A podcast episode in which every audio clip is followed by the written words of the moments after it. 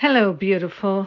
This is Jennifer Hadley, and our prayer for today is for focusing on love. We are focusing on love, the only thing there is, and we are grateful and thankful to open ourselves to the love that we are, to the love eternal, to the love infinite. Yes, we place our hand on our heart and we focus on love. We are grateful that love is so much more than romance or affection. We are grateful that love is intelligence. We are grateful to partner up with that higher Holy Spirit self and to recognize the wisdom that love is, and that love is funneling into our awareness in each and every moment. We are grateful for the light that is the love. We are grateful that we are the love, we are the light, we are the wisdom, we are the beauty, we are the truth, we are that ever-increasing awareness of the power of love in our life. We are grateful to give ourselves over to experiencing the very nature of love healing us now. Love is healing us right here, right now. We are grateful to allow ourselves to fully focus on the love that we are. We are choosing to teach only love, to demonstrate only love. Love is wisdom. Love is intelligence.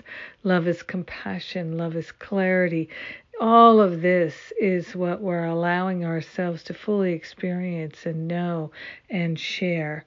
We are grateful for the unlimited love, and that is what we are placing our focus and attention on, the eternal, unlimited nature of love, which is our nature.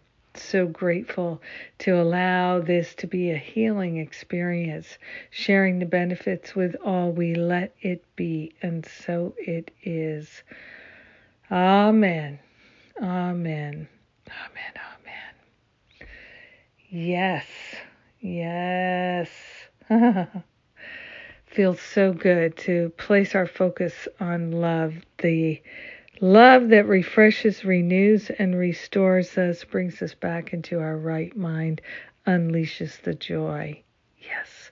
Thank you for praying with me today and being my prayer partner. It's good.